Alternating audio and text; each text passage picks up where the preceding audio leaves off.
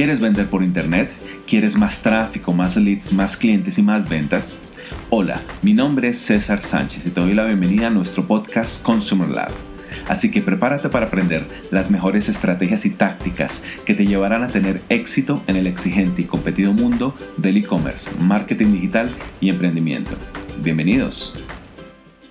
Para tener éxito en el mundo del e-commerce hay que pensar primero en nuestros clientes.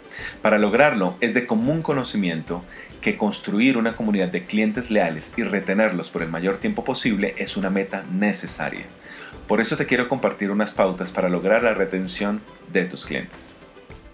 Bueno, primero que todo vamos a hablar del aumento de los costos de la pauta digital. La pauta publicitaria le ayuda a tu marca a seguir al consumidor en línea. Y bueno, aunque la inversión publicitaria disminuyó aproximadamente un 20% en el 2020, eh, ya se estima que la inversión publicitaria eh, está aumentando por encima de un 13, 14, 15% después de, esos, eh, de esas reducciones provocadas por la pandemia. Eh, esta caída inducida por eh, el COVID en los costos de adquisición de clientes fue de corta duración. Los costos en Facebook se han recuperado y están por encima de los máximos previos que teníamos antes de la pandemia. A finales de 2021, la búsqueda paga se disparó un 20% y la publicidad social paga también aumentó hasta un 24%. En medio de este escenario alcista, la competencia impulsada por el cambio comercio al comercio electrónico está acelerando el crecimiento de la publicidad digital.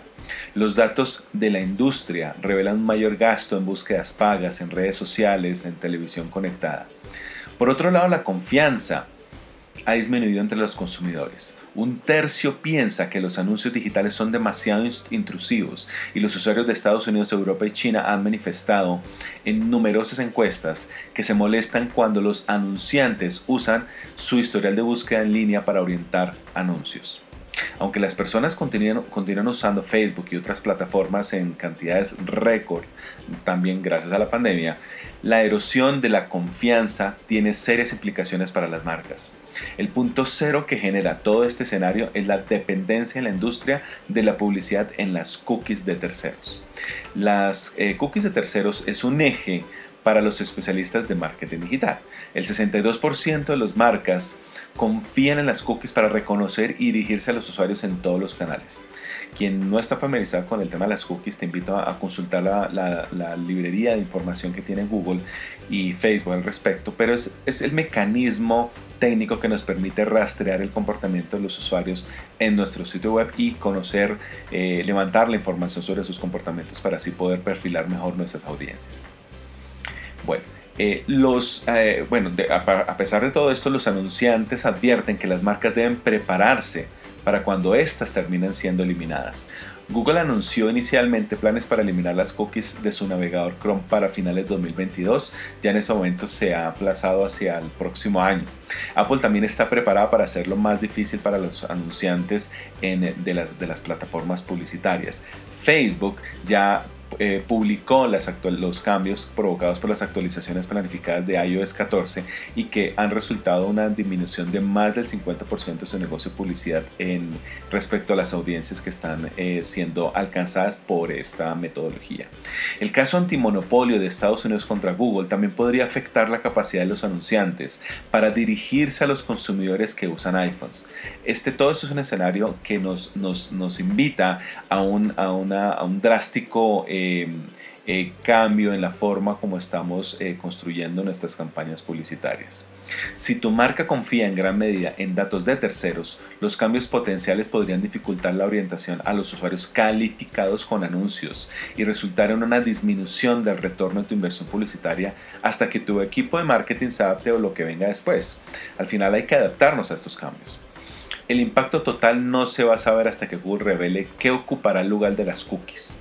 Esto todavía estamos en el campo de la especulación, hay algunas certezas, pero todavía no lo tenemos claro. El anuncio recientemente realizado le da a Google eh, un año y medio, más o menos dos años, para evitar la destrucción del negocio de la publicidad digital. Si bien las amenazas al status quo publicitario son reales, la publicidad relevante no va a desaparecer. Los observadores de la industria esperan que incluso si Google elimina las cookies, preservará la capacidad de los anunciantes de dirigirse a los usuarios mediante otros mecanismos. La pregunta para las marcas es, a medida que Google, Instagram, Facebook, etcétera, se vuelvan más competitivos, ¿podemos poseer nuestra relación con el cliente en los canales digitales donde tenemos presencia? Para que seamos reconocidos como una marca sólida, una marca fuerte y no solo como un anexo dentro de un mercado de terceros, eso es muy importante entenderlo. Eh, nosotros como marcas deberíamos ser dueños de nuestras audiencias, pero realmente las estamos arrendando. Cuando tenemos un número de seguidores en redes sociales, realmente tenemos que pagar para poderles, podernos comunicar con ellos. No son realmente nuestros. Bueno, tengamos presente lo siguiente. Aunque llegar a nuevos clientes es importante, la creciente competencia por la atención en línea ha reforzado el valor de mantener a los clientes existentes. Y tengamos presente lo siguiente. La retención ha superado a la adquisición y la conversión como una prioridad principal para muchas empresas. Históricamente, mejorar la retención de clientes en un 5% aumenta las ganancias entre un 25 y un 95%. De hecho, se ha encontrado que un 78% de los clientes afirman que un programa de lealtad los alienta a comprar más en las marcas que los ofrecen. Las suscripciones también pueden aumentar la retención y generar ingresos recurrentes. Aunque solo el 15% de los compradores en línea reciben productos de forma recurrente en la actualidad, el 75% de las empresas de venta directa al cliente ofrecerán suscripciones para 2023. Para reducir esta dependencia de la publicidad debemos comunicarnos directamente con los clientes existentes por varios canales. Eh, y dos que son muy tradicionales, el correo electrónico y el marketing por mensajes de texto. Las campañas de correo electrónico personalizadas pueden generar 18 veces más ingresos y el 90% de los mensajes de texto se abren y leen dentro de los 3 minutos posteriores a su envío. Facebook siempre está cambiando, Google siempre está cambiando, pero el correo electrónico es el único que no ha cambiado. Y eres dueño de tu audiencia en este mundo, tú puedes comunicarte con todos tus clientes cuando lo desees. El correo electrónico sigue siendo, sin lugar a dudas, el canal más importante que puedes tener, que puede tener cualquier empresa. Este año te invito para que nos preparemos para esa incertidumbre publicitaria, priorizando la retención y haciendo que tus mejores clientes sean aún más valiosos. Por otro lado, identifica a tus mejores clientes y conquístalos. En última instancia, el objetivo principal es aumentar el lifetime value de tu cliente. Es decir, el lifetime value es el valor neto de los ingresos que nos genera un cliente durante el tiempo que es nuestro cliente. Empieza por identificar a tus clientes más valiosos y las rutas de conversión que siguieron. Esto te va a permitir concentrarte en los viajes o recorridos que conducen a una base de clientes de mayor calidad. Mapea el recorrido del ciclo de vida de tus clientes, el famoso Customer Journey. Averigua cuánto tardan en realizar una segunda, una tercera, una cuarta compra, el orden habitual en el que compran los artículos. Esto te va a ofrecer la oportunidad de acelerar esas compras con llamadas a la acción de ventas cruzadas, por ejemplo, o ventas adicionales personalizadas. Ahora, gánate la letra de tu cliente al impulsar su regreso a la tienda en línea, porque al final como lo hemos mencionado en, numerosas ocasiones, el negocio, el éxito de una tienda en línea es el regreso de los clientes, es la recurrencia, qué tan frecuente regresan. Obviamente eso va a depender mucho de la industria, pero eso es fundamental. Inicia un programa de recompensas para fidelizar a tus clientes. Los clientes que se inscriben tienen un 47% más de probabilidades de realizar una segunda compra. Integra las recompensas en tu tienda en línea para que se puedan canjear fácilmente al finalizar la compra, que no sea complicado, que sea sencillo. Crea niveles de lealtad que ofrezcan recompensas cada vez más valiosas por compras adicionales. Y haz que los puntos de recompensa se puedan canjear inmediatamente y sin mayores limitaciones. Ahora, dentro de ese programa de lealtad también puedes agregar eh, estos otros eh, cinco puntos para endulzar mejor este programa de, de lealtad. Ofrece acceso VIP, por ejemplo, a, eh, exclusividad o acceso temprano a nuevos productos o eventos especiales. Ofrece a los miembros entrada automática a sorteos, por ejemplo.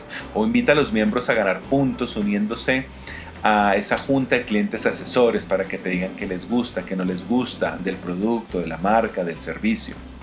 Inyecta urgencia con puntos, de, tiempo limitado, es decir, como con cuentas regresivas, códigos de descuento o incluso ese reloj de cuenta regresiva puesto de pronto en la página de, producto o en el carrito de compras. Eh, para, generar esa, esa, esa, urgencia. Y convierte a tus clientes leales en una fuerza de ventas a través de programas de referencia, es decir, que ellos al referir tu negocio puedan ganar algo y obviamente la persona que recibe la invitación también pueda ganar y así tu negocio tiene un efecto multiplicador. Otra cosa que hemos mencionado para aumentar la retención de los clientes es adoptar un modelo de negocio de ingresos recurrentes. Analiza si tus productos se adaptarían a la venta por suscripción. Hay tres modelos de suscripción típicos. Hay tres modelos. El primero es reposición. Ahí puedes ayudar a los clientes a ahorrar tiempo y dinero sin que tu inventario se rompa. Es un, eh, es un, modelo de reposición. El segundo es el modelo de curación. Sorprende a tus clientes con productos distintivos, con colecciones diferenciadas, algo fresco, novedoso eh, en cada entrega. Y el tercer modelo de, suscripción es el de acceso VIP.